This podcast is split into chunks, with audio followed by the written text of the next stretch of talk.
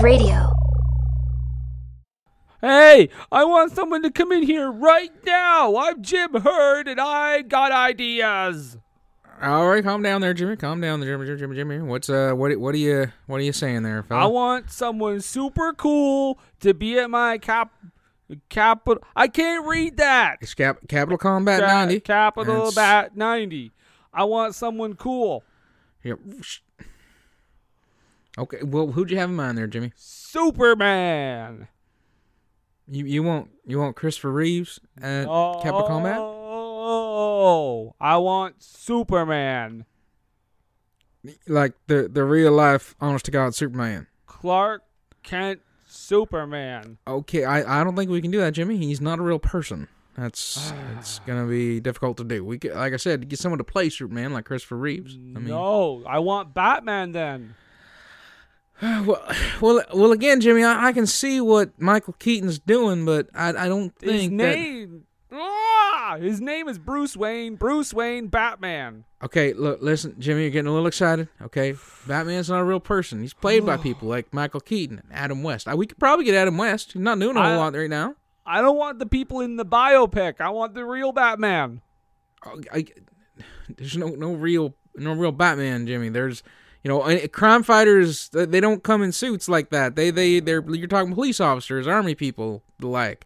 Police officer, police officer. I want a police officer. we we could do that. We could you know we could see who's a who, who's a, who's kind of a hero cop right now. We'll look we'll go through the news and find out who a real hero is. That would be really good at Capital Combat, honoring a, a, a honest to god American hero. RoboCop.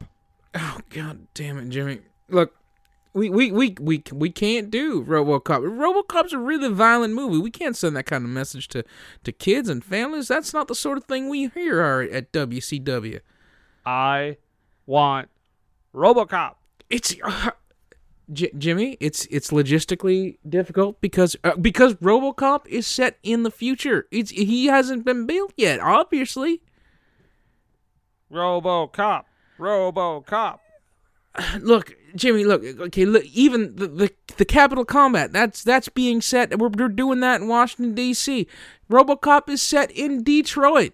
We can't do that. He wouldn't come all the way to Washington from Detroit if he's a police officer. He's got work to do, Jimmy. No, no, no, no, no, no, no, no, no, no, no, no. I want RoboCop. Can we get someone from Orion Pictures on the line for God's sake? Okay, now send in the ding dongs. I fucking quit. You know when I pick a movie, that's when I'm under pressure now. The question always comes back to me, what were they thinking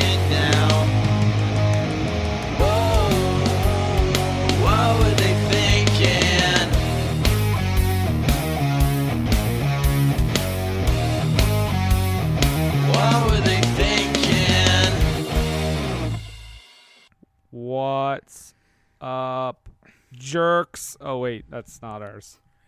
Be nice to our listeners. Oh, sorry. What's up, uh, gentlemen and ladies And, other- ladies, there you go. That's right. Yes. And I even Or- said and other, whatever you right. However you identify. Exactly. however you identify yourself. Welcome to this uh, this here podcast. It's called What Were They Thinking? I'm, go- I'm adopting a southern vibe. Welcome on to this here podcast. It's called What Were They Thinking? And gosh dang it, I'm Brendan. well, shoot, it is WCW. I'm Nathan. and I'm glad to talk about the NWA Capital Combat 90, the return of Robocop. Well, shoot, dog. And I'm Junior Samples Junior. I mean Ryan. Oh, damn, you gave away your secret identity there. oh, I won't be on Hee Haw the next generation. oh, shoot. Uh, we are uh, we are ta- we usually talk about bad to questionable movies, but because it is it is March, it is uh, we are on the run up to WrestleMania. Uh, we do spend the first two weeks of March talking about a wrestling movie and a wrestling event.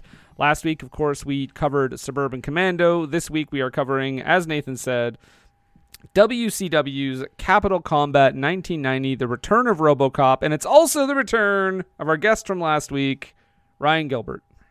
Hi, thank you. Back again, talking about some wrestling related stuff. This time, actually wrestling. Let's talk about some things. more wrestling. Oh, here we go. This is more of the wrestling. If you want a pure definition of the stereotype, caught in a JPEG, here you are. That is, well, it's it's fair because I mean everybody talks about wrestling. They're usually talking about Southern wrestling. So. What's that Except for this one, wave after wave of Simpsons shirts. What's that? What's that wrestling guy's name again? Oh, Jim Van Horn. Can you imagine like Jim Van like this played on like eh, like in in those days for some reason it was like live on uh, on ESPN and they go to the commercial thing with Jim Van Horn he's like I'm sure you want to get back to your RoboCop and wrestling so here we go maybe then after we'll talk about some real sports This wasn't the, the last time WCW would have dalliances with made up characters that wouldn't actually wrestle. Chucky. yep well, well, well, oh, that's on a. I was gonna say we could cover that one day, but that was on a Nitro, wasn't it? yeah. Yeah. Well, maybe, maybe one day we'll just cover that episode. Of Or we Nitro. could just talk about the most ridiculous movie involvements of you know uh, i- uh, in wrestling. So you got Chucky, RoboCop. Uh, say the Muppets have hosted the Raw. Before. That was great. Yeah. That was fantastic. I you're enjoyed just the you're just remembering the Beaker moment. That's like I just- legitimately the best moment of that night. That is. I, I just I'm I'm a sucker for the Muppets. If the Muppets are doing Okay. anything, I'm sold hook, line, and sinker. Yeah, I, I- Muppets wrestling. They really have some fun connections with each other for their pure aesthetics of entertainment. and I'm sure it was a joy for a lot of the wrestlers to interact with the Muppets. 'cause I'm sure a lot of them watched the Muppets as as uh, children. Yeah. Um, guys, this is Capital Combat 1990, and I just want to say right off the bat, I know it's never it's Capital Combat 1990: The Return of RoboCop. right. You have to but say I, the full title like they do several times throughout the show. I do want to say though, just to start off, I never thought I would see this level of violence at the Capitol. it, it shocked me. I know. There were people climbing walls and cages. Uh, yeah, deplorable. Um, this uh, this event, Capital Combat 1990, The Return of RoboCop. I did it. Very good. Um, We start off, guys. We start off with the armed forces performing the Star Spangled Banner, a big, uh, big celebration and uh, extravagant start to this show.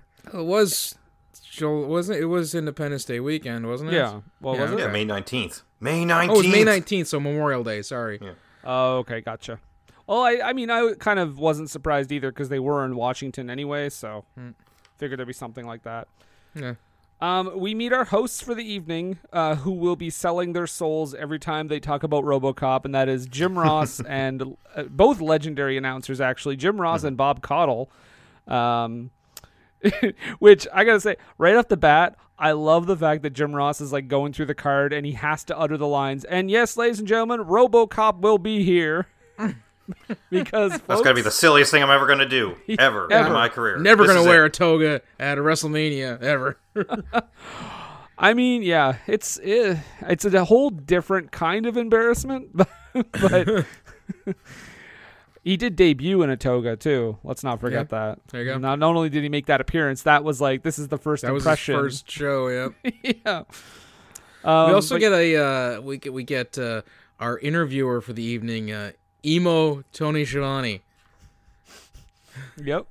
Lots of He's eye got makeup. so much eyeliner on. He looks like he's straight out of like he's but he's got a suit, so he looks like uh, one of the guys from My Chemical Romance got dressed up to go to church. That's what's He's he's wearing more eyeliner than Nia Jax at that last pay per view. there. You go. Yeah, that's a good one.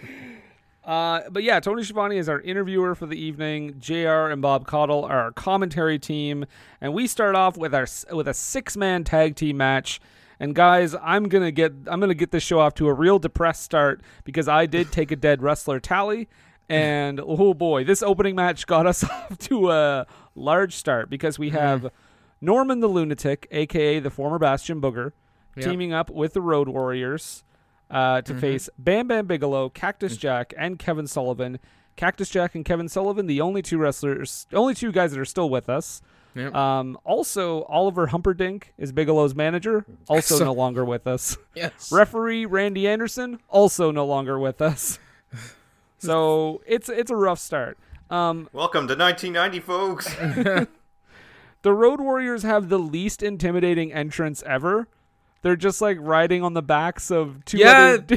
They needed a puppet. not to uh i guess not not to appear misogynistic No. if i could take the parlance of the biker they came in riding bitch Yeah, yeah. Like they they come in riding on the back of two people actually riding motorcycles, which I'm like, Yeah.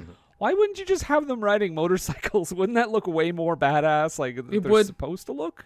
yeah Are they? Do they just do Hawk and Animal secretly not know how to ride motorcycles? but Like- they've they've ridden motorcycles at least in the the future from this Yeah. Yeah, because was when weird. Because they learn because maybe they thought we look bad. Don't know. That's how that's how this that's how we start, and then we have ourselves a good old fashioned six man tag, and uh, and it's it's all just all big guy versus big guy. There's not a whole lot of technical stuff going on. We do get some uh some fun um uh, large guy athletic moves out of Bam Bam Bigelow as we always uh, do. I would say we get the same out of Mick Foley, but he is looking considerably much more svelte uh, than Oh, yes. anybody else might be, you know, used to as him as mankind or you know just plain old Mick Foley as he is these days. and Mick Foley murders himself for our, our entertainment in this match. Oh yes. Yeah, that was crazy. The amount of stuff he was taking his body through. Is so many crazy bumps in this opening six man tag team match. Like he is just going full tilt. I gotta say though, um, I thought this was a decent choice for an opener. It was Yeah. really good. Uh, there was uh, the, the the characters. I mean, because I mean, is that that era? The characters were, were fun to kind of watch. Uh, the story was good. Uh, we did. I did enjoy some of the commentary, uh, especially where they talked about Bam Bam Bigelow being a, a bounty hunter before he became a wrestler. Made me think of last week's miss op- missed opportunity. Right. Bam Bam Bigelow and the Undertaker hunting for Hulk Hogan. Oh, that would have been And- pure bebop rocksteady right there. It's not to say it couldn't have happened because Bigelow did do some movies. There you go. Major Payne, yeah. Yeah. And uh Snake Eater 3? Three? Yeah. Yeah. Um, Snake Eater 3 with Lorenzo sadly. Lamas. Look it up, folks. Yeah. The first one was filmed in New Brunswick. Yep. Oh wow. That's our major province pride right there. Yeah. my other commentary my other my commentary highlight is when Jim Ross was saying like you know we, I, I'm told there are thousands of people outside waiting to get in this crowd is still filing in and I'm just like yeah aka they're calling seat fillers right now to get this crowd looking bigger Yep. I thought it was a very I know it was in DC, but uh, uh, the very a very southern thing uh that this whole thing is done at the armories. Mm. It's not an arena. It's not like uh yeah, it's not uh, you know some stadium or anything like that. It was it's a very big like v- callback to like that early wrestling scene where you know the big show is at the armories. yeah no it was it was yeah so I mean overall I think this is a pretty pretty decent opening match if we're gonna give it a rating out of five if we're gonna go with that with that Dave Meltzer star rating system um I would probably go three Yeah. Roughly, yeah. Yeah, I mean, like I said it's it's good middle of the road stuff. It's it's a good thing to get the crowd pumped. yeah Uh, but there's no there's no stakes. Like, no there's no title on the line. There's no stipulation. It's just a bunch of uh, big guys getting rough with each other, and not in any sort of homoerotic way. oh that's later Right. Um, so yeah, the match ends when Hawk uh, pins um, the fuck is his name? Kevin Sullivan with a clothesline off the top rope, and the match was nine minutes and eighteen seconds. Next up, though, we have returning from last week's episode, Mean Mark. and the dynamic dude himself, Johnny Ace. Oh boy. Making his last televised appearance. Oh, until he got the best character makeover of all time. Because I will say that that whole John Laurinaitis thing with CM Punk and John Cena and all that, I found that genuinely entertaining. I always found he sounded like uh People power. Yeah, like Super Dave Osborne. No, no. A lot of people say Super Dave Osborne, but I was actually gonna say um, uh, uh, Jim Carrey's uh, bodybuilding lady character from In Living Color. Oh, v- uh, Venus de Milo or whatever, or Vera Whatever. de Milo. Yeah. Yeah, but I mean, so Johnny Ace comes out without.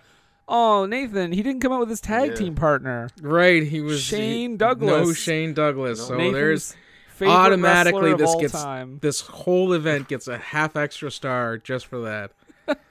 But they do announce that Johnny Ace hail- hails from the city of sunshine. Ladies and gentlemen, making his way toward the ring from the city of sunshine, weighing 238 pounds, Johnny Ace. Which isn't he from like Minnesota, just like his brother? Yeah. yeah, I think the character's supposed to be from like Venice Beach or Probably something. California because they were dynamic Yeah. dudes on skateboards and blonde. Yes, I get it. So Mean Mark is not the Undertaker. He's just a big tough guy.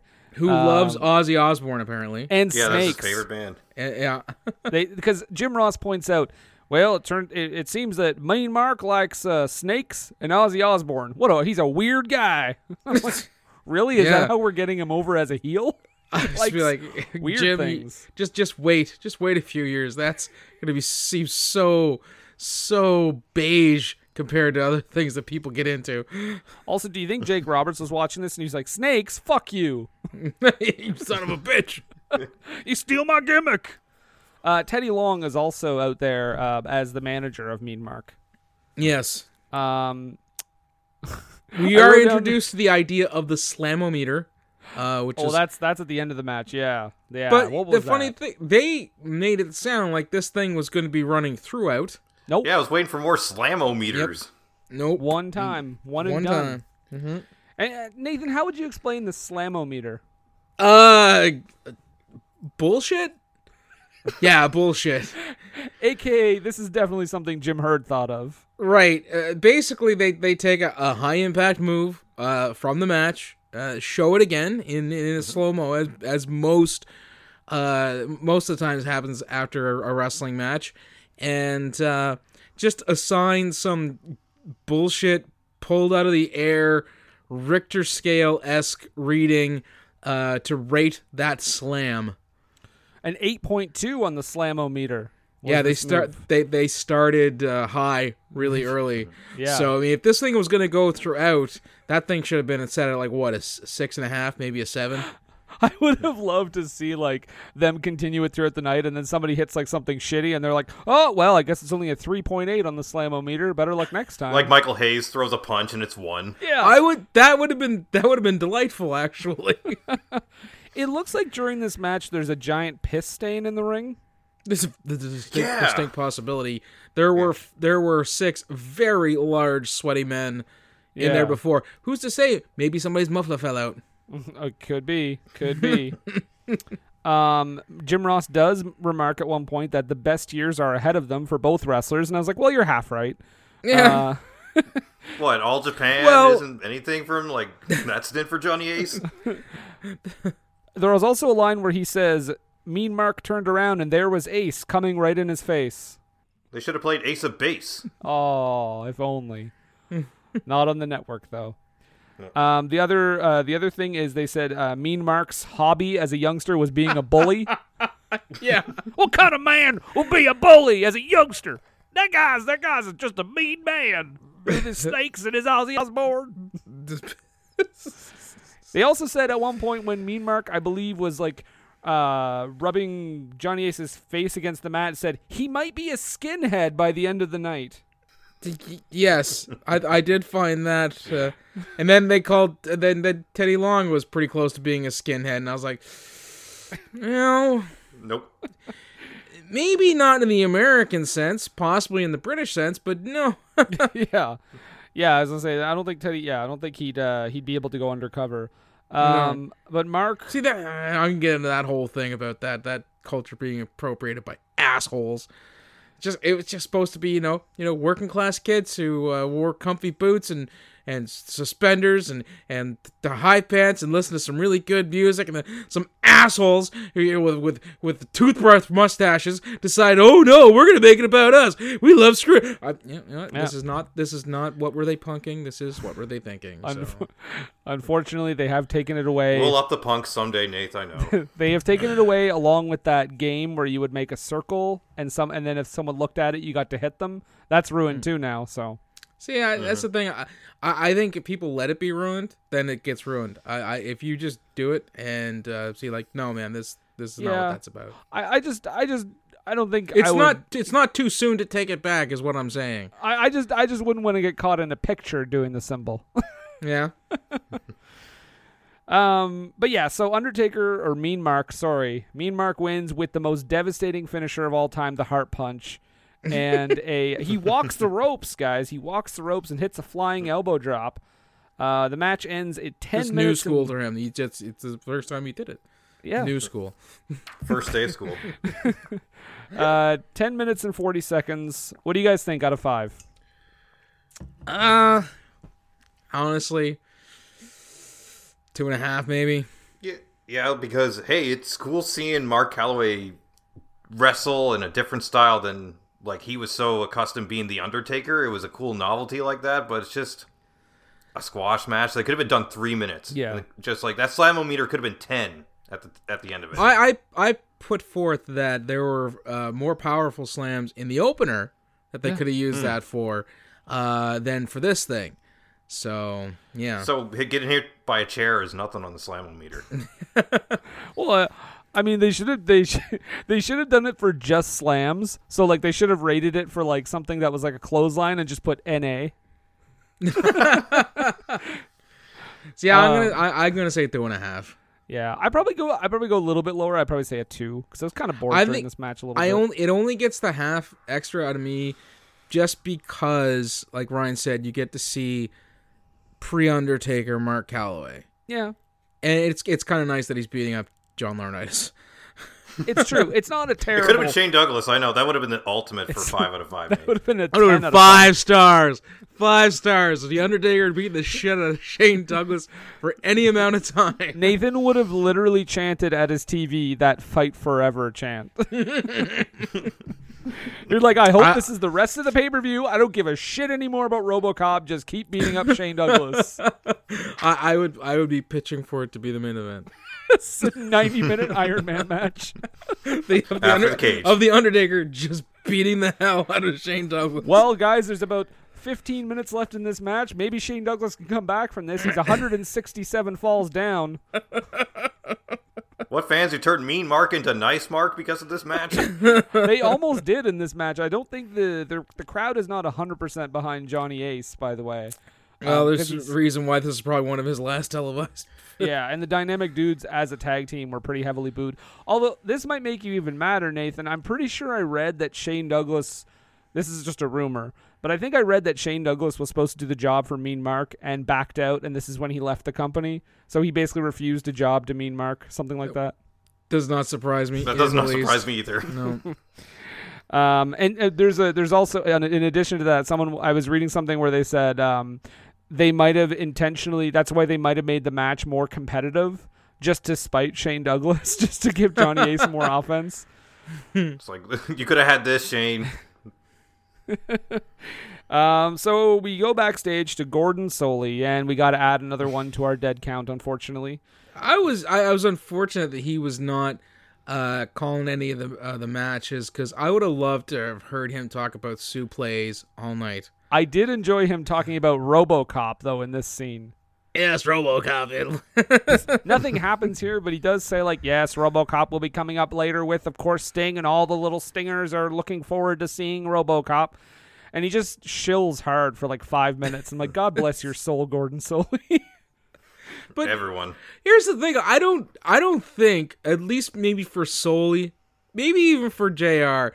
That this sort of thing wasn't so far beyond the pale. I mean, we are talking about an industry with roots in the carnival scenes, and there have been legitimate like you know wrestling bears at events, even into things in like the '70s into the '80s. So I mean, for them to be shilling for RoboCop, I don't think it's too far beyond the pale. It's just I don't know, it adds an extra layer I think when you know it's a character from a movie that like That a movie that's set in the future. yeah, that too. Yeah. uh we next get a uh, quick uh, coked up interview with the Rock and Roll Express. Um Yeah. I do like this little thing I've noticed. I have only I only noticed it here and I'm sure it happens a lot, but Robert Gibson one of the Rock and Roll Express when he when he finishes his promo while Ricky Morton is talking, he's doing I think his own promo in sign language afterwards because I think he had a brother or something that was deaf. So I think the whole time after he does his like I think that's a genuine thing. Like he's doing Yeah. his promo in I- sign language for his uh, deaf brother, I believe. I did not know that. Yeah, or some relative that he had anyway. I have to look that up. Um, which I, I think and he yeah he he does it for his and then he kind of does it for Ricky Morton's too because I see him doing the like you know motions and everything. He might just be coke to the gills. I don't know. Um, next we come to Hey, to you can't rule out both. Next, we come to I think I don't know if you guys agree, but I think this was the worst match of the night for me. Oh my god, It yes. was it it did not hold my attention. And I think I even noted that uh, that this match is not holding my attention. No, Captain Mike Rotunda. His gimmick is that of a sea captain, not a Yep. taxman. Teaming with the sensational, electrifying, most charismatic man in sports entertainment, Tommy Rich, Tommy Rich. taking on the Samoan SWAT team, one of whom you may know as uh, modern day fans, Rikishi Fatu. Mm-hmm. And the other one is the Samoan Savage, which I believe was Tama of the Islanders later on. Yes, and it was sup- actually was apparently it was supposed to be Yokozuna Oh, was supposed to be one of them. I just watched the uh, that Icons uh, episode with about Yokozuna, really really good. And you like they came to tell us that uh, then when they were putting together the Samoan SWAT team that Yoko was supposed to be one of them, but he hurt his foot or hurt his leg or something like that. And they obviously these guys it's a time sensitive call up, so they ended up being um, Toma and yeah Rikishi. I mean, success wise, it worked out for him. Oh yeah, for sure. Like I mean, but it's it's one of those things that he was really upset about because Yeah. he missed out. I mean, you think about it, he missed out on getting into uh, WCW or and even the WWF by a good what you know four or five years just because of that that setback. Right. Then then he had to pretend to be from Japan. Yes, So yeah, this tag team match is 17 minutes and 49 seconds. and that's long. It is a, Man. and it is a nothing. It's it's a nothing because there's no storyline here. There's no history. It's just throw these guys out there and have a tag team match, which nowadays you rarely see that on a pay per view. And if you There's do, a lot of tag team matches on this pay per view. there there is. Thankfully, they're not all this match. Yes, There's some really good ones. there are. but s- this Yes, was- yes, there are some very good ones. This was not one of them. no, but that's what I mean. Like I think nowadays, if you did something like this as an 18 minute match with absolutely no history between them on a pay per view, I don't think it would fly. No, Like You- No, you it would would be like 10 minutes at the most. At the if you're very just doing something for purely nothing. Yeah, you might have a bonus match with R-Truth coming out and facing like whoever, and it was it's like four and a half minutes or something. Hmm. Like you never have something like that for the twenty four seven title. Oh, I love that. I love it so much. um, but yeah, so I mean, this is a really boring match. There's a lot of nerve holds. There's a lot of sleepers and chin locks. And I did. I I got so bored during this match. I was doing other things at the time. I did hear that Teddy Long led the movement to get James Brown released from prison. Jesus Christ. Um, I kept writing down, "Ooh, good! A nerve hold will quicken the pace." Uh, we did. Old Pee Wee, uh, the the the ref, uh, can't see shit. No, No, he, he, he- There's so many times, not even just in this match, uh, but in other matches too, where uh, you could tell he is out of place, or the wrestler was out of place, and the wrestler who's supposed to be cheating and not getting caught just didn't give a shit to look to see if the ref could see what they were doing. They also say that referee Randy Anderson will be soaking wet by the end of the match. Because of all of Mike Rotunda's sweat. Oh my Right. God. Everybody's coming into this thing having just gone through a 45 minute workout. like it looks like everybody entering in the ring, and I'm like, did you already have a match? Like, did they cut it off? Did, is this cut out of the tape? I think the funny thing about this, like you said, there's a lot of like the those nerve holds and and not not a lot of uh, you know, quick exchanges or uh, traditional type wrestling, which is weird because I think it, they do play up uh Rotunda and and Tommy Rich both being like excelling at that type of wrestling, not just being brawlers. And so you don't get that weird, that nice mix that you should get in a match like that, where you got a couple of guys who are a, a technical team versus you know the Samoans who are going to just be straight out brawlers, and they they go with this snoozer of a match that goes on forever. It's so long. Apparently, in the Hmm. two-hour tape, this is all. I think this is either cut out completely or like two minutes long. Ryan, do you Okay, I'll- remember? Because you have the VHS, right? It started with actually the VHS started with Teddy and and the, the boxing match actually. Oh wow! oh, so, like these this first bunch were just cut off completely, eh? yeah. I mean, outside of that opening match, not a bad decision. Yeah. But yeah, this match and and this match even kind of has a pretty shitty finish too, because isn't like one of the Samoans comes off the top rope with like a double axe handle behind behind uh, the referee's back on Tommy Rich, Yeah. and then the other one just like falls on top and pins him. yeah, I actually have uh, a double team chicanery. Yeah, it's a one star for me. Absolutely. Yes, I would love to see a cool uh, clash of like contrast of styles between Hmm. like tactical and, and like heavy duty like brawler and all that, but like snooze, like stalling, so much stalling, and stalling. just nerve holds. It's a, it's a, it's. I thought they were in Washington, not Memphis. Ah. I did laugh when Jim Ross was talking about Tommy Rich. It's like his big highlight in his career ten years ago from this oh, when he won the thing. world title for like a hiccup. for five days. Yeah. Uh, so next we go to an interview with the Steiners, to which I noted Scott Steiner was even crazy in 1990. So confusing. Yeah. So what was he saying? I, I, I couldn't even. It it was it was it was on. You could tell he was heading towards Steiner math. Yeah. Like if It someone was. had given him some numbers, that's what we would have gotten because it did not make a lick of sense. And we're gonna do whatever we have to do to win. I'm sure that's true, Scotty. You know, Tony, Tony Schiavone, when me and my brother were growing up, we went through a lot together. And we were in college on our way to becoming All-Americans. We won a lot of matches together. But there was a few matches that we lost. But believe me, when it was time to wrestle the Steiner brothers, that line was very short. But believe me, nobody's unbeatable and nobody's invincible. Doom, you want a match with us? Well, you're not gonna get one.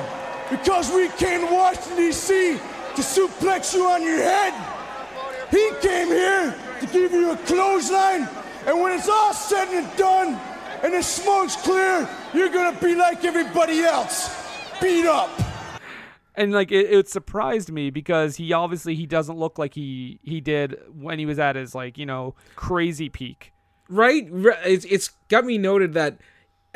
Remember when Scott Steiner only sounded crazy?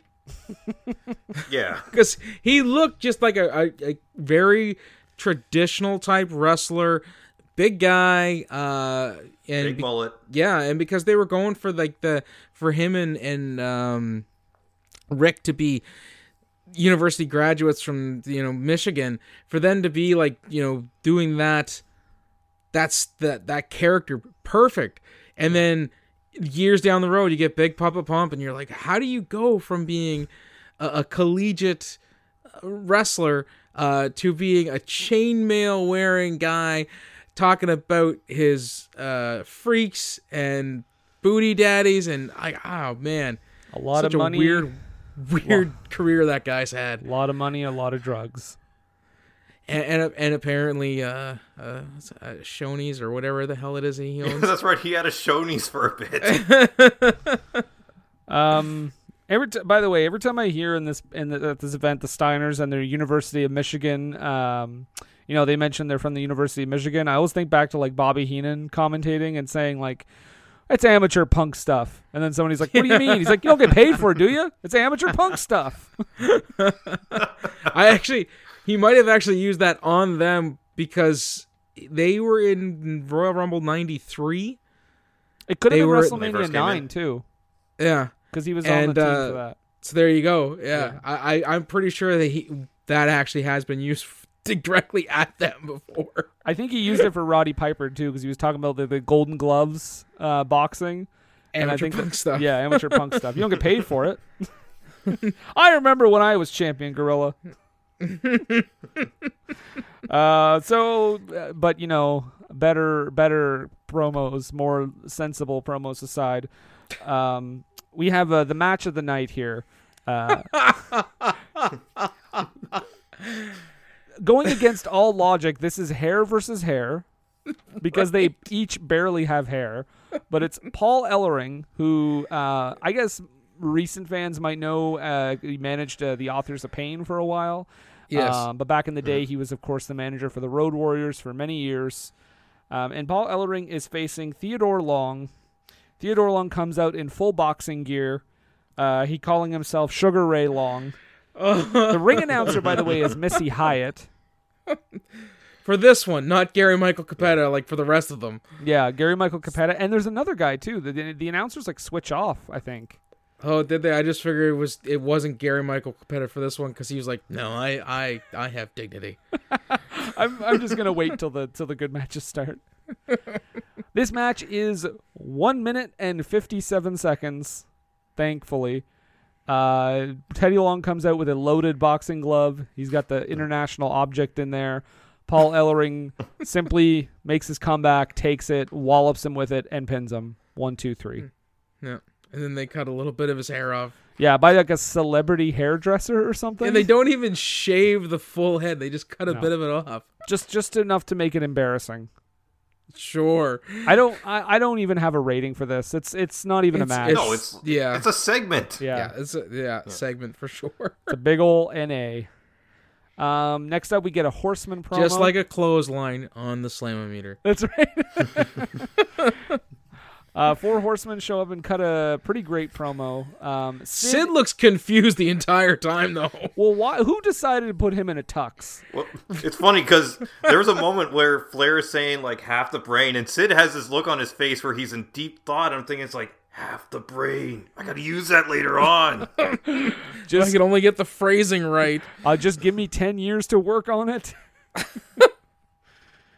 yeah and and exactly yeah sid looks really confused during this whole thing but i mean flair and Ole and arn are doing all the talking which is what it should be Yes. um, s- a- again sid in a tuxedo looks really odd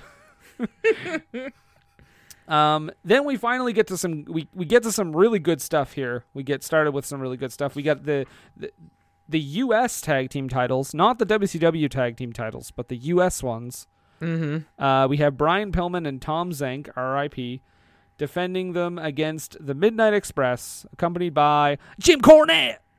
and Jim Cornette has to be in a little cage for the whole match. Um, and he does not like that. No, no, he doesn't. At least they didn't suspend him over the, the ring like they did with Ellering in that shark cage. Well, because he's genuinely scared of heights, as far as I know.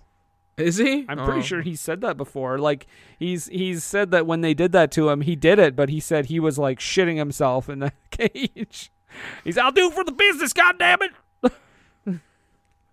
but not if Vince Russo tells me to do it. Fuck. um, they mentioned Jim Ross makes a, a, a joke at one point that says Cornette was a mixed doubles champion. His partner was Right. named Jack Jack. Right. because he's a girl. You get it? You get it? Um, this is also this is actually a really long match, but it, it couldn't be any more opposite from that last one, that last tag this is a, this is the a good kind of long match. It is. Man, there's so much, so many great back and forth exchanges that are crisp and Yeah. just spot on. I, I honest to goodness, the first time I saw WCW as a kid, uh, it would have been uh, one night after Saturday Night Live went off the air on NBC here, because we got the the main affiliate that would show WCW or roller games. Yeah, and I saw Flying Brian and Z-Man, and I was just absolutely taken by their style because I'd never really seen anything like that before outside of maybe like the Rockers. Yeah. Yeah. So the the i- i- instantly, I, I and and I, I'm glad I don't misremember because this is some fantastic tag team wrestling. Yep, the Midnight Express, one of the best, one of the best teams I think maybe ever.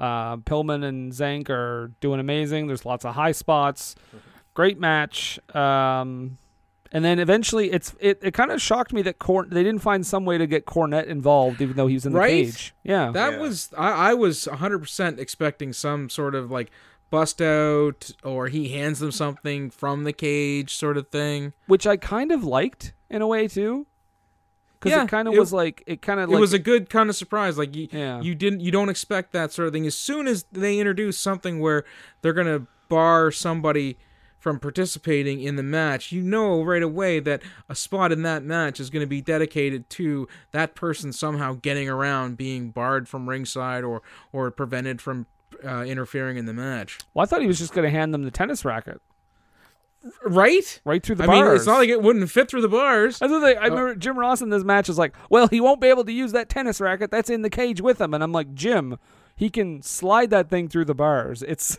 not that big." That that'd be dishonest.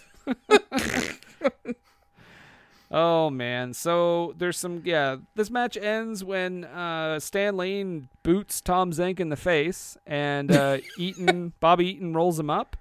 Uh, 19 minutes and 52 seconds. What do we think about We- this match, folks? I honestly, honestly, uh, a four. Yeah. Uh, it, Yeah, it, it's it was nice to kind of relive this scene, this tag team again. Um, of course, Pillman doing those neck spots that he's const that he's famous for. Any match he ever did, I can I can honestly think there's always at least two or three throat spots that he does. It's weird that he had neck injuries. right. And and really just uh, again to see these two two teams just kind of tear it down on honestly it was uh in the running for possibly night match of the night. Yeah, it's it's up there for sure. Yeah. It's it's a four for me too. Uh, four out of five. But then, guys, we we get what we came here for. And the legendary Gordon Solie is here to call it for us. Yeah. RoboCop is coming into the building, but the feed RoboCop out. is coming into the building. He is. He's here. I wonder if he'll perform any magnificent suplex. I would have loved if RoboCop hit someone with a suplex. So my question actually, and I think Ryan, I think you kind of checked this for me earlier because I asked you too. Is this Peter Weller? Yes, it is. According to Jim Cornette, that they got Peter Weller to do this. Uh, we were talking of like, why would they do it? WCW just having the cash. Peter Weller just like, I need the paycheck anyway because I'm RoboCop. I don't know. I, I think it's latter. Yeah, I don't blame Peter Weller for doing it because I'd take the money to do it. But if you're WCW, why not just put anybody in that costume? like you could literally put anyone in there. Except Mike Rotunda. He's just sweating. Well, he would just rust, right? Yeah. All the tears would just start rusting up his suit.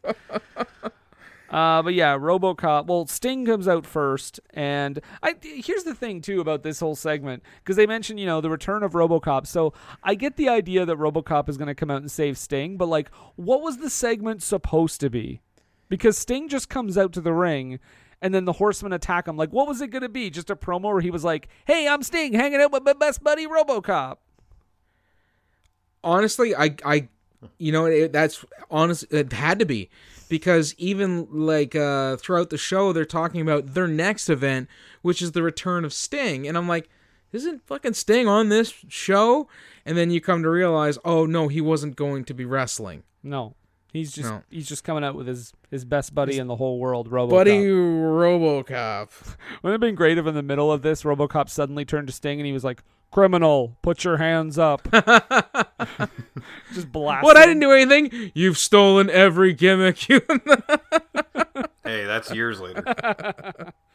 RoboCop can see the future. RoboCop lives in the future. right? Because he's from the future and from Detroit. he knows about that Joker angle.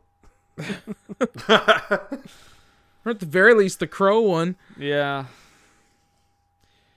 So yeah, Sting gets attacked by the four horsemen. They lock him in that cage that Cornette was in earlier. But then RoboCop comes out and very carefully takes the door off the hinges. Oh no, he first of all he bends the uh the rubber bars. Yep. Which you can see are clearly gimmicked rubber bars.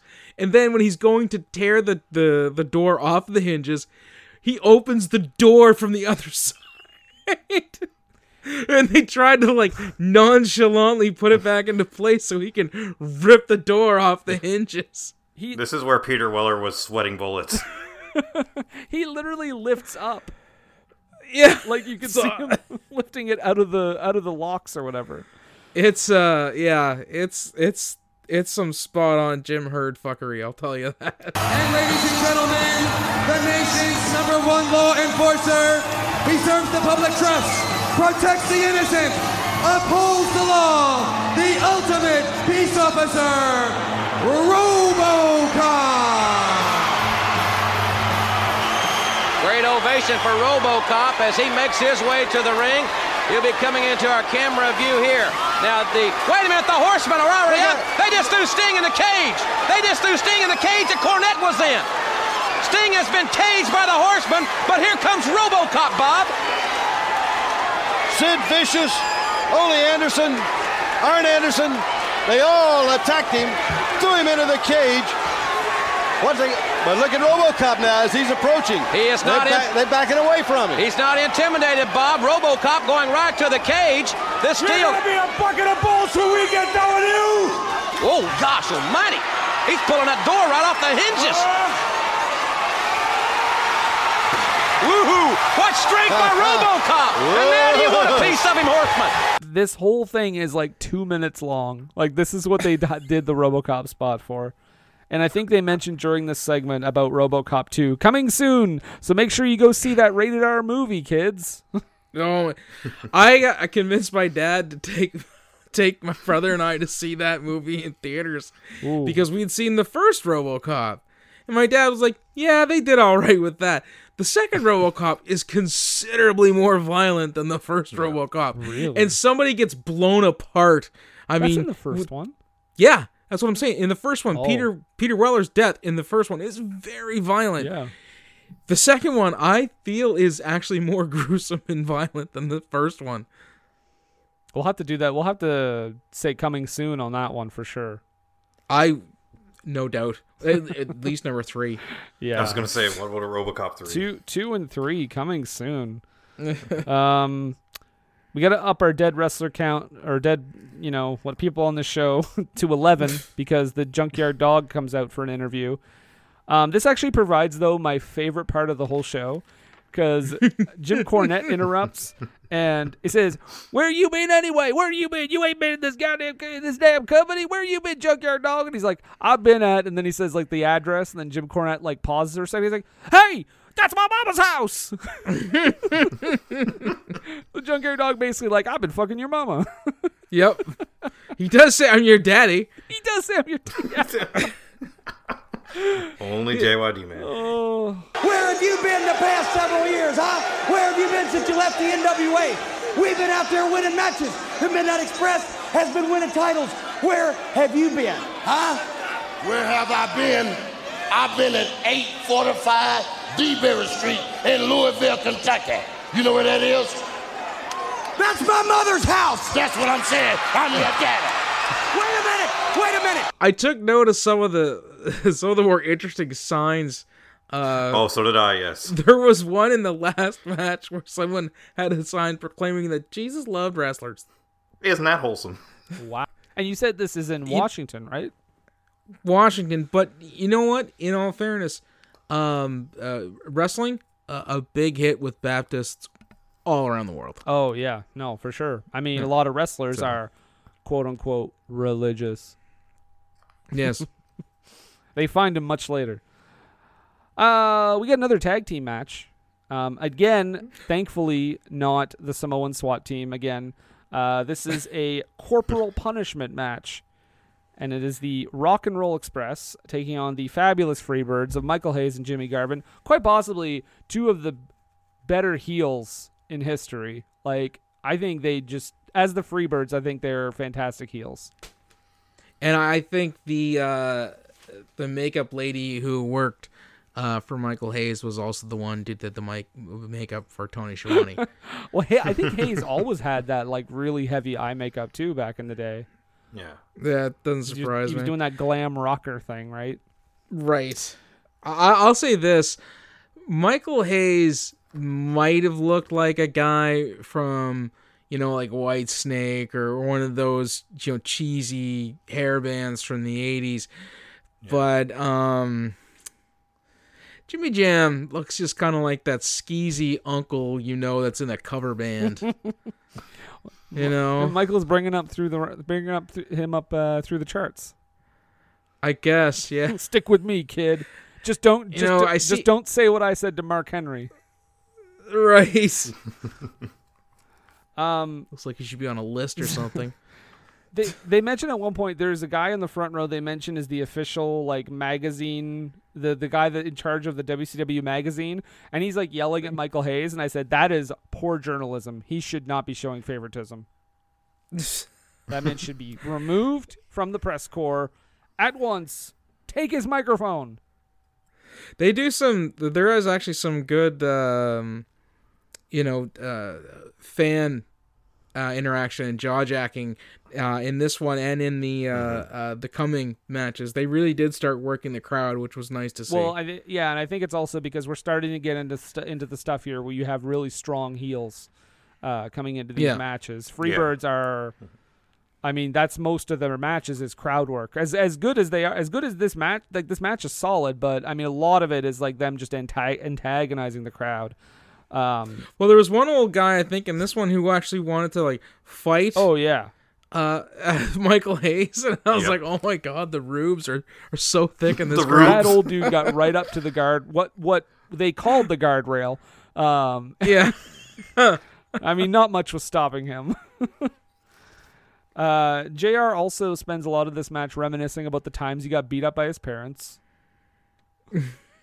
yes, there's a lot of beating kids remarks in this uh in this match. That Jim Ross felt really proud to have gone through in life. yeah, he's like, "That's my badge of honor. I got taken to the woodshed."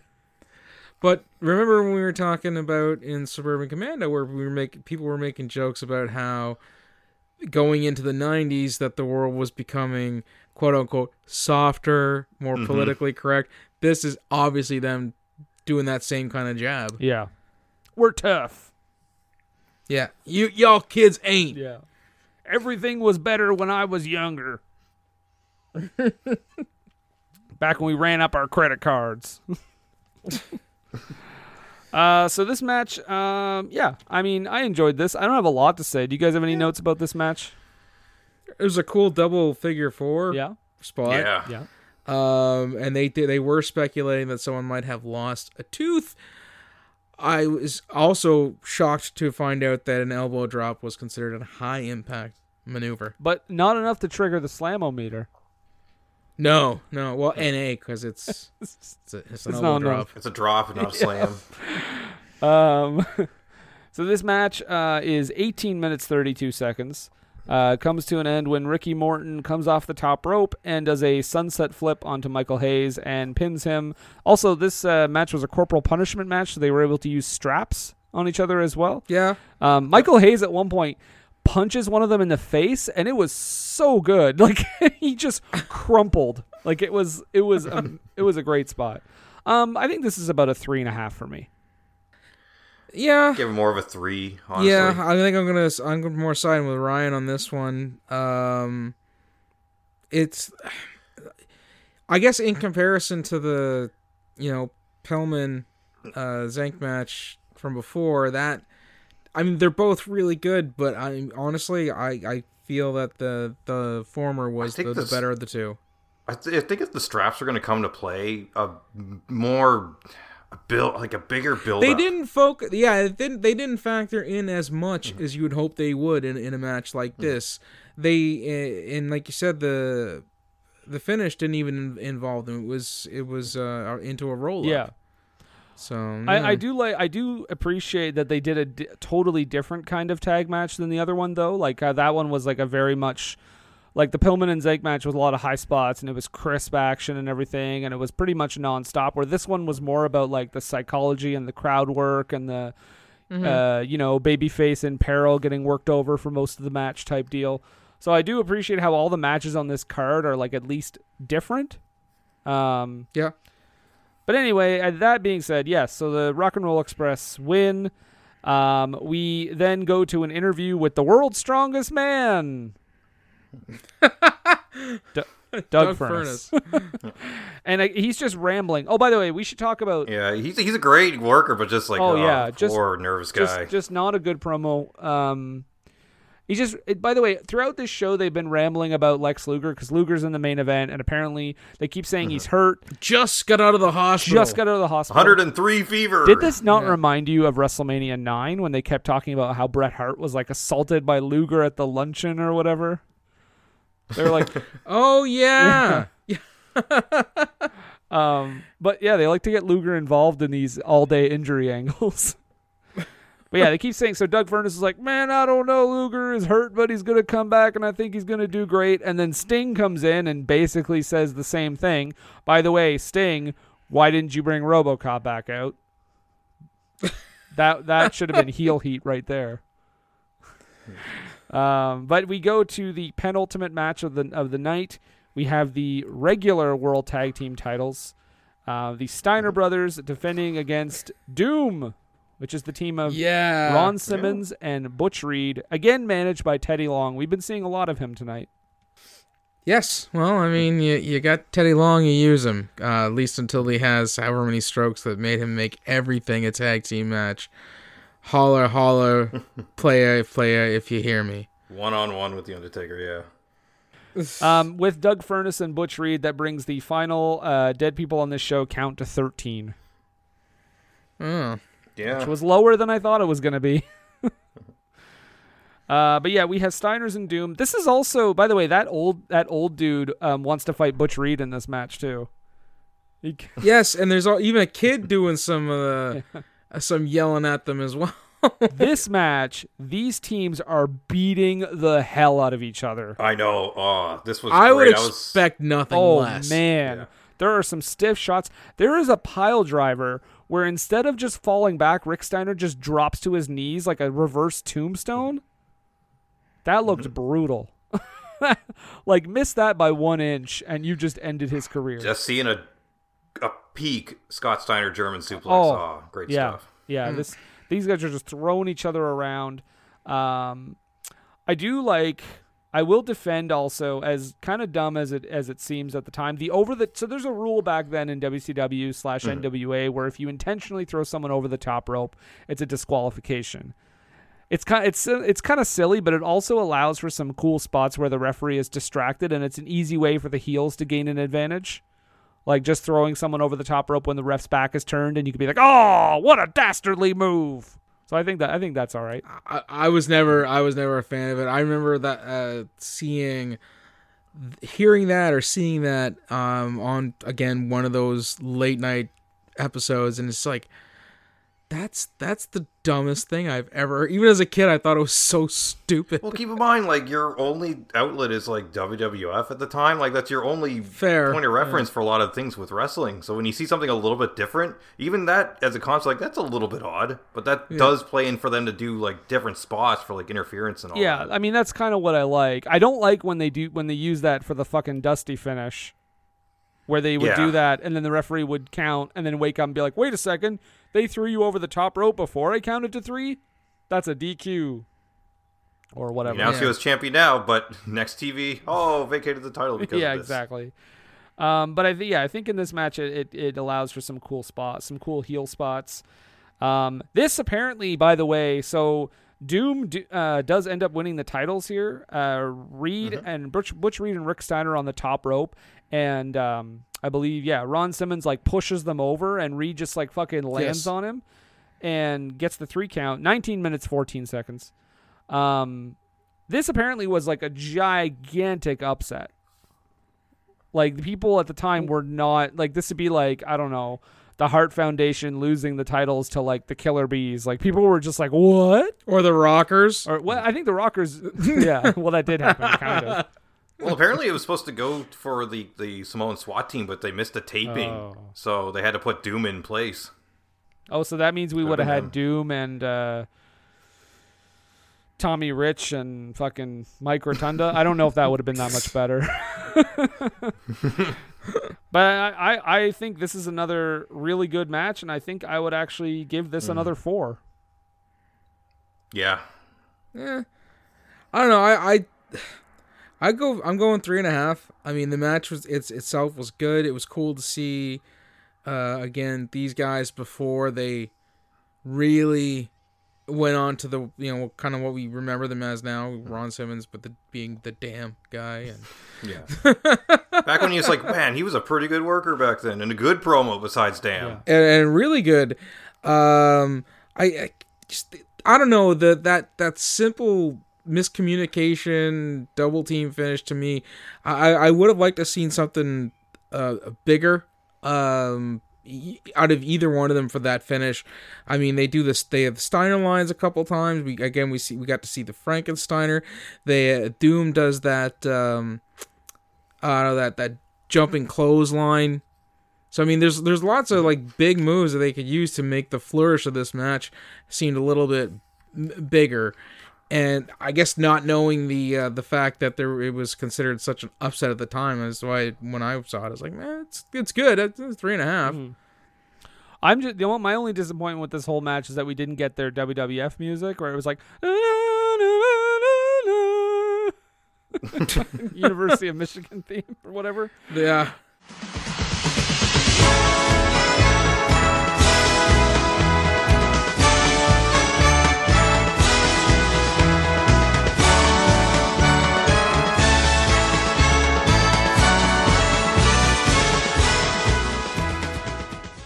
uh, so Doom wins, and they're celebrating like uh, like crazy. They're doing a post match interview with Teddy Long. I think they Who actually invites Jim Herd to a party? yep. I think the crowd is actually pretty friggin' shocked. Like they're not they're kind of reacting, but they're also just like, What's going on? yeah. Our beloved Steiners have lost. Um, but they're yeah, they're having a good time. Anyway, we cut away from that because it's time for the main event. We have uh, Ric Flair defending the world's heavyweight title against Lex Luger. Who's that walking to the ring with Ric Flair? She looks familiar. Nancy Oh, what's she doing now? you you should add to that uh that- that count. Uh, Yeah, that's one right it- there. Yeah. Is she? uh, Is she? No, The, the count. The, Nancy One, two, S- three. Nancy Sullivan. Yeah, Nancy. Yeah, Kevin's wife. I'm sure she's. Yeah, yeah. She's Not not okay. no, not okay. No, oh, okay. Well, that's a that's a 14 then. Yep. yeah. But she's woman. She's woman here. Which uh, who Yeah. came up with that fucking name? Honestly, like they couldn't come up with anything better than woman. I don't know, man, but she she took that right till you know she was done wrestling. Yeah. Because even when she was in ECW, they, they she was woman. Not that she wasn't good, but I mean, I just I'm not a fan of that of that name at all. It's a pretty generic name, Yeah. yeah. Uh, but Ric Flair's out there with woman. He's fighting Lex Luger. Um, not the most subtle blade job from Ric Flair. oh my god, it's No. so egregious. It's like either who, why couldn't someone in, the, in production be like, no, cut to another camera, we can see what he's doing. we literally have him getting walloped. His head gets walloped into the ring post. He goes right down. His hands go right up to it underneath his head. He gets up. Ah! it's just like blood all over his forehead. uh, w- woman is is actually uh, ejected from the the match because she has an international object uh, in her gloves. Yes, yes. And we see it kind of too close, I think. I think the camera cut in too close because we can clearly see it's like a piece of like toilet paper. um, there, there are also some fans in the crowd with like Lex Luger body art. Jesus, yes, I have the Lex uh, guys.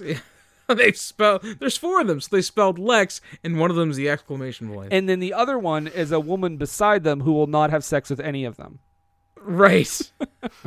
I just, if you look at that cut, the woman is just looking at them like, no, no. uh, we do get some really classic Flair stuff in this match. Uh, Mm-hmm. One of them being, for me, anyways, that that whip into the post, up and over, runs down, comes off, gets hit, goes for the flop. That exchange for me is ah, it's so perfect And- and so vintage Flair. I gotta say too, 1990 Lex Luger was motivated. Like Yeah. this Oh is God, this is prime Luger and colorblind. and colorblind. Those, those fucking sh- trunks of his. Oh yeah, I know. I just it's it's just such a far cry from watching like Luger like later on in his career, even in the WWF in like the mid '90s. Like we see him moving fast around that ring. He's selling. He's doing some like some great power stuff to match with Flair's. Uh, you know, Flair doing Flair. Um, Yeah. They have good chemistry, I think, together in the ring as well. Because I think probably back then for him, he was thinking great things are coming for me ahead. Like I'm good. Like if it's like after Sting, like I'll probably be the next one in line. Yep. SummerSlam '93 is going to be my moment in the WWF. That's for oh. sure. And if we said this match is a cage match, It yes, in the sense that it's a WCW. they are in a cage. Yeah. Yes. The because the idea in this situation is not to escape the cage like like the way we see cage matches now, where like you escape and the match is done. It's not even no holds No. barred. No, it's not. It's a standard match where uh, the cage is in place just to keep out, you know, players like the Horseman and Woman from interfering in some way, shape, or form. This match is a regular match that would go to a, a pinfall, submission, or disqualification. Yep.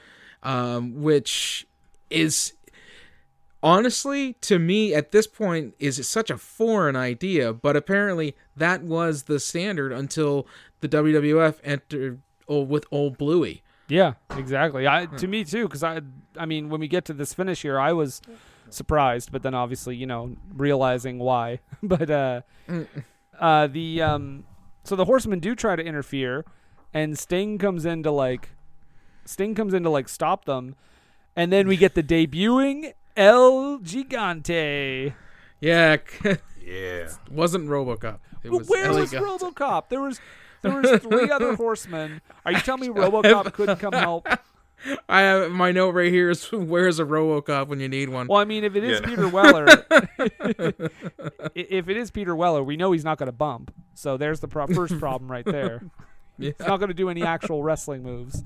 Um, did you guys also notice that Sid looked really uncomfortable just standing there, not really quite sure what he was supposed to do? I think that's just Sid's default setting though It just looked- uncomfortable not sure what I should be doing the only time he doesn't look like that is the softball field Oh, does love his softball it just looks like um, when you're playing like uh, when you're playing like uh, WWE 16 or whatever, and the other player just leaves the room. They're kind of just standing there. uh or if you're playing online and clearly the person playing like their network crashed, so you're just like beating the shit out of the guy, and you're like, wait a second, they're not countering anything. uh, so this, uh, yeah, so the Horsemen try to interfere. Sting and El Gigante uh, make the save, prevent, prevent them from getting in. However, Jim Ross does note, well, wait a second, where's Barry Windham? Well, Barry Windham is hiding underneath the ring, and just as Luger, I think no gets a he's not they for- get the cage up and he Yeah, and he rolls just in runs under in. the bottom Right, Ole Anderson gets to the cage controls and lifts it up a little bit so Barry Windham can slide in. I thought he was underneath at first, though. No, no, they lifted. They got it up uh, so he could slide under, Mm-hmm. and then they lowered it again, and then of And then, course yeah. th- the whole the whole schmoz happens in the ring while uh, Sting and El Gigante are trying to wrestle, if you'll pardon the pun. Well, not even really a pun. The controls away from Ole Anderson so they could raise the cage and get in to help their buddy Lex.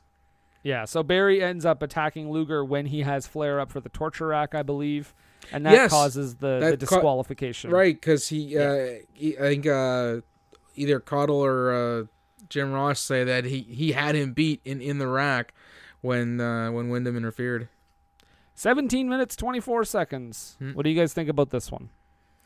Um, I'd say you know what if I'm going with just a a straight match, it would have been like a three, like just for the action. But I mean, given all the stuff they tie into it with, uh, you know, Luger and uh, Sting and Flair and the Four Horsemen, it is, and my understanding is kind of like this is kind of like the beginning stages of the Horsemen as well, or had they been Um, established for a while at that the- point? For a few years, this was like a new iteration of them. Oh, Yeah. okay. So, because I know they were, they had made some sort of I- uh, some mention about you know uh, uh, maybe it was a reforming or a, or a rebranding or remaking of them, but so because of all the the I guess the historical stuff and the way they tie everything into the cer- the, the stories, I'd probably put this one up to probably a four. Okay. Yeah, likewise too. Um, I, you can never get really have a bad Ric Flair Lex Luger match. They have really good chemistry, and this is probably one of their best ones. Uh, personally, I'm not a f- full fan of like DQ finishes like this, and especially for Lex, it always just like he's get that stink of like his characters like he's going to be going ahead, but he always loses at the very last uh, opportunity and stuff if like that. Not, it's a hollow victory like this one. Hollow like, victories. It's yeah, a DQ. exactly. It's uh, the the same the count out with Yokozuna. But no, Yeah, this the- is a really, the but it's still a good start for the storyline for that uh, new form for the Horsemen because that's the start of like Ole being phased out for Barry to come in. Yeah. Yeah. So what what what is your uh, what is your rating here? Also four. I did say Oh, okay. Uh, I'm gonna say three and a half and go a little bit below, but um, the DQ did kind of take a little bit of the steam out of it for me. Um, not like a whole lot, and then the match was solid. But I feel like I've also seen like a match between these two that was b- even better. So it was it was just a um, tiny step below. So three and a half is what I'm, I'm, I'm gonna go with. Um, and then we get a big schmoz at the end after this because Sting and El Gigante get into the cage, save Luger. Flair is like celebrating on the mic, and Sting just like runs over and wallops him, and they just start brawling. That was nice. Uh, yeah, that was a good moment. Gigante helps him, and we pretty much just cut away from the chaos and Jr. get to the- uh, notes that there will be an investigation. will be an investigation into who was controlling the cage. Damn it, Anderson! You give that back. That doesn't belong to you. You give me those controls back; they don't belong to you. You ought to be ashamed of yourself. I'm gonna melt these cage controls into a chain around my neck. What? That don't make no sense. Oh yes, Capital Combat. Capital Combat. The return, Turn of of RoboCop. RoboCop. Now, guys, I know we usually have a couple categories. I altered them just a little bit for the occasion. All right, guys. So here we go. So Ryan, would you say, judging uh, based on this event, would you buy a ticket and go see this in person? Would you order the pay per view? Would you download it on a shady BitTorrent site, or would you body slam this through the Pontiac Superdome? yes, I did say Superdome. Oh, to be back in 1990, probably at the age of five. Why not just buy a ticket back then? oh wow, full praise. All right. I, I, I'm putting my VPN on and downloading this through a shady torrent. Yeah, I mean, it's uh, like it's hard to say. like, If I was just looking at this card, I'd be like, okay, Flair Luger, Steiner's Doom. Looks like there might be some good action in the rest of it. I don't know if I want to pay. What would have been the price back then? Like twenty bucks, I don't know. It's, Sure. twenty five, maybe. Ah, yeah, it's you're not looking at like Madison Square Garden prices. It is at the armories after all. With only 7,500 people and all that. So Yeah. These were I mean, different. it- these in- were different times. I don't believe in 1990 my bank account uh, was that uh, was that big as I was four years old. But if it would have been, maybe I would have ordered the pay per view. I think I'll go with that. yeah. All right, there we go. Well, we don't have a whole lot left to go, but we are going to take a bit of a break, and uh, we will be right back. What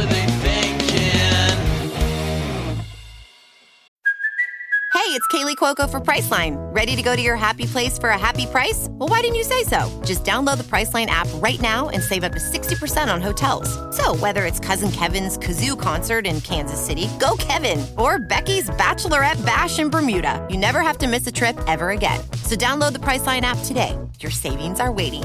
Go to your happy place for a happy price.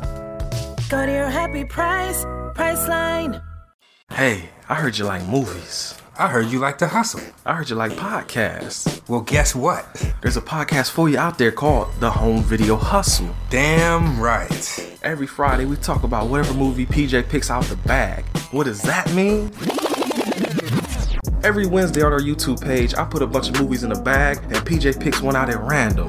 And then we just watch it. We talk about it for maybe like an hour, hour and a half, two hours, whatever we feel like doing, wherever the conversation leads us. But do we actually talk about the movie? Most of the time. Ah. Tangents galore. Yes. So believe me, we may be a movie podcast, but it's not always about movies. We may talk about video games, Mhm. Music. Yeah, Mhm. that's the big one. Music. Uh, sometimes we might get a little bit of politicalness in there. Yes. Sometimes we may just oh, we know what we like to do. We like to tell stories, PJ. Ah, yes. I am the master storyteller Yes. of the podcast realm. Undefeated. So if you like to hear about movies, video games, whatever foolishness comes to our mind, the most random stuff you could think of, check out the Home Video Hustle. You can find us on the Stitchers, Yes. the Google Play, Yes. Apple Podcasts, What else? Podbean, What else? Podcast Addict, Goddamn. all that. Ain't no reason you can't get your hustle on. We everywhere, worldwide, baby. Hustle, motherfucking hustle. Hey, we can't cuss in the promo, PJ. Ah. We gotta be family friendly. There may be podcasts out there that don't want his hair to say Ah. Ah. all that good fun stuff. Well, you. Yeah. don't, don't, don't run the listeners away, PJ. Ah, I'm sorry. But this is going kind of long. Yes. So we'll end this and say, hey, check out the Home Video Hustle every Friday on all the various podcast outlets. Peace. Peace. What were they thinking? And we're back. Yes, we are back. Yes, indeed. And it is now time for a low haiku. Yes, the low haiku.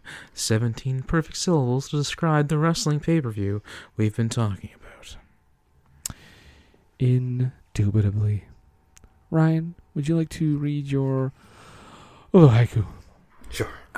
Okay, let's uh, let's get this started. All right. Thank you for coming, everyone. tag in, tag out. Yeah, that is the name of the show. Needs more RoboCop. Thank you, thank you. I think it needs more RoboCop. Very good, very, very good. Nathan, would you like to read yours? Yes. Hey, it's the Stinger. The return of Robocop.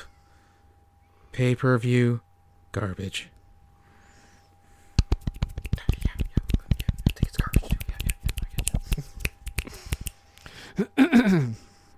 You. Some solid matches. Uh oh. Never mind that shit.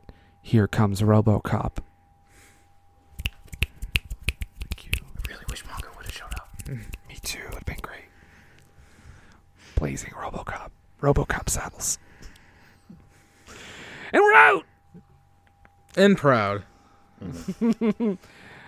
Indeed. So normally this is the moment where I would say, "Hey, don't take our word for it," but we don't go to Rotten Tomatoes. This is not a uh, this is not a, a film. This is not rated on Rotten Tomatoes, so we're going to go ahead and skip that. So, but Next no, you- You, segment. totally take our word for it. This, I, I, I, I would, I would turn the VPN on. VPN on. Brendan would buy the pay per view, and Ryan would go see the show. But thankfully now, all you have to do is order the WWE Network. That's the WWE Network, the award-winning WWE Network, eleven ninety nine in Canada. Maybe it's ten ninety nine. I don't know. No, I think it's. a- I think it's up to eleven now. You know what? The uh, the the ten year exclusivity with Rogers contract that's up in three years. Well, it'll probably be done by that point then. I sur- I just hope that it goes to more of like an over the top model w- where you're using the app like they do in the US right now. But apparently they're transitioning over to like Peacock or something. Yep. Yeah, that's weird. So Nathan, you uh, you want to ask us anything about what we've been doing? No, you know, it's just you- like like I stop it, Jesus. This not a fucking Family Guy bit. We're- now only Ladies his and gentlemen, dog Conway can Twitty. hear him. Just uh, want to know how you guys are staying in, staying safe, and you know, of course, with the TVs on. What are you what you watching, bud? Yeah, Ryan, what you watching, bud? Well, uh, but uh, remember last time we were talking about uh, streaming and all the binging, but uh, seeing all the wave and wave of Simpsons T-shirts in this uh, in the show just maybe just like pull up my DVDs and just going through so many so many classic Simpsons memories. Mm. I was curious if you guys have any Simpsons memories, like any cool episodes or anything favorite. Frank Ugh, Grimes. That's probably my favorite episode ever, Yeah. honestly. Hmm. Because I know that episode is so divisive. I think that's maybe also why I love it. Well, it's a great experiment of like a real person in the Yeah. Simpsons world. That's what I love about it. I, love that that that uh, the fact that they have like there's just no celebrity guests.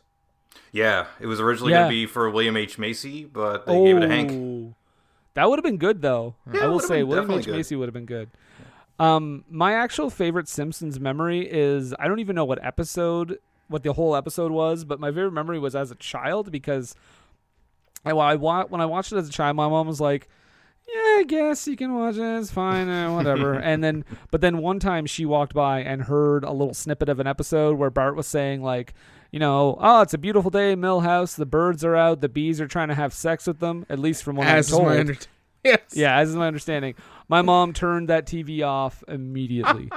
That is a far cry from even Ben 1990, where the big controversy with Bart was just like bastard, bastard, bastard, bastard, bastard, bastard, bastard, bastard. I think that episode was the one where him and and Milhouse cuffed. Yes. Yeah. or no. Bart did, but Milhouse ran because it was like something, but it turned out to be PE day or PE sign up day. Oh, oh yeah, because if he didn't get there, it'd be TS for him, and TS Yes. stood for tethered swimming. I don't yeah, feel so so that that that that ended that for like I don't know a week, and then I just watched it again. um, what about what about uh, what about you, Nathan? What you watching, bud? Well, you know, I've uh, I've actually taken to watching a, a fun again another fun little CBC um, show, uh, the Republic of Doyle. I, I, okay. I I had kind of watched through Monk and Psych, so that was that was what I was watching way before we started doing this segment. I've watched through those a couple times. I'm like, I gotta find another show that's like that, but I don't want something like super grim or serious. I want that it's you know where it's kind of a comedic police procedural detective show. So this one's set in Newfoundland, um, and it's, so it's it, it's all Canadian. Uh, it was a great moment in one of the episodes where they jumped into a car, and I was like, "Oh, sweet, a Newfoundland car chase! This is gonna be great!" And then they threw it into reverse and backed into another car, and I was like, "Yep, the Newfoundland car chase." That show has someone that starred in a wrestling related movie that you and I went to. Uh, That Yes. was filmed in Newfoundland, and we were the only ones in that theater. Is it the Roddy Piper Jesus movie? No, No. It was Oh, it okay. was Beatdown, with uh, Oh.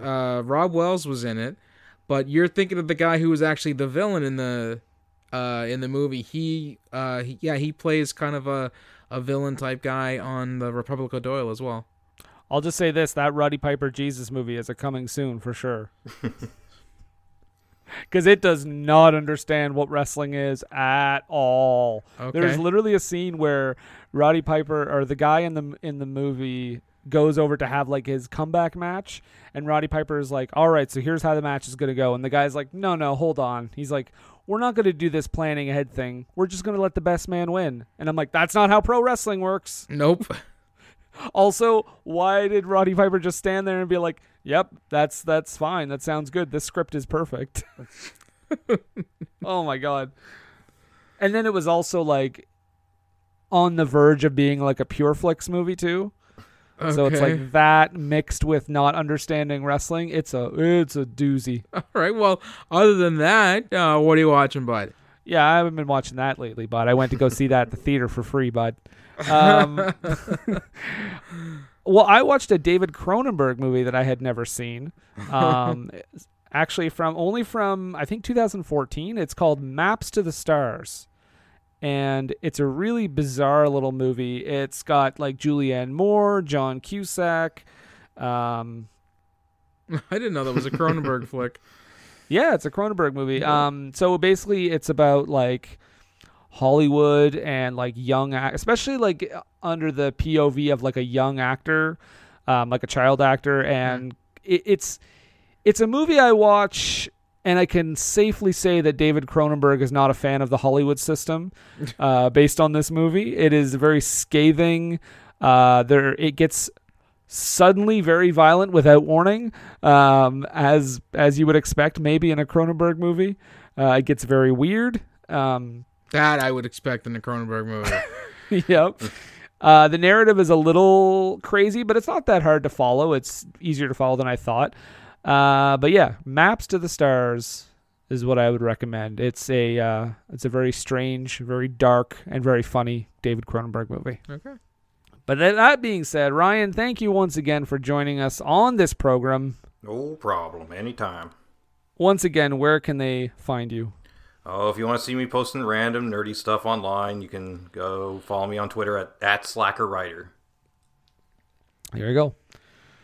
Would Montrose like to say any words uh, before we close things out? Just one second. Hello, it's me. Who the hell do you think you are? I, I am Montrose Monkington III, Esquire. Accept no imitation. I'm sorry, it's just me, Minnie Monkington. Awful. He's, it's terrible. Anyhow, Look, I wait for you at home, sugar. I, I, I will be alerting Milosh um, to be following me home to protect me on that one. Uh, goodbye. Sorry about that, Montrose. Please continue. Well, you know what you know what they say, chimps be crazy. Um I am Montrose Monkington the Third, Esquire. Uh, I would like to invite you all to my uh, YouTube channel, uh, Montrose Monkington TV. Uh, there's a, a, a veritable back catalog of things to watch, especially if you, you do like the, the wrestling. And if you listen to this entire episode, you obviously do. Uh, where where uh, I would review match by match for the last few years. I'm taking a bit of hiatus. Different things to come in 2021. Uh, but but do go to YouTube, Montrose Monkington TV. You can also be friends with me on Facebook, uh, the Facebook group Montrose Monkington III Esquire and friends. And finally, you may also tweet at me on the Twitter box at Montrose III. That's the number three RD.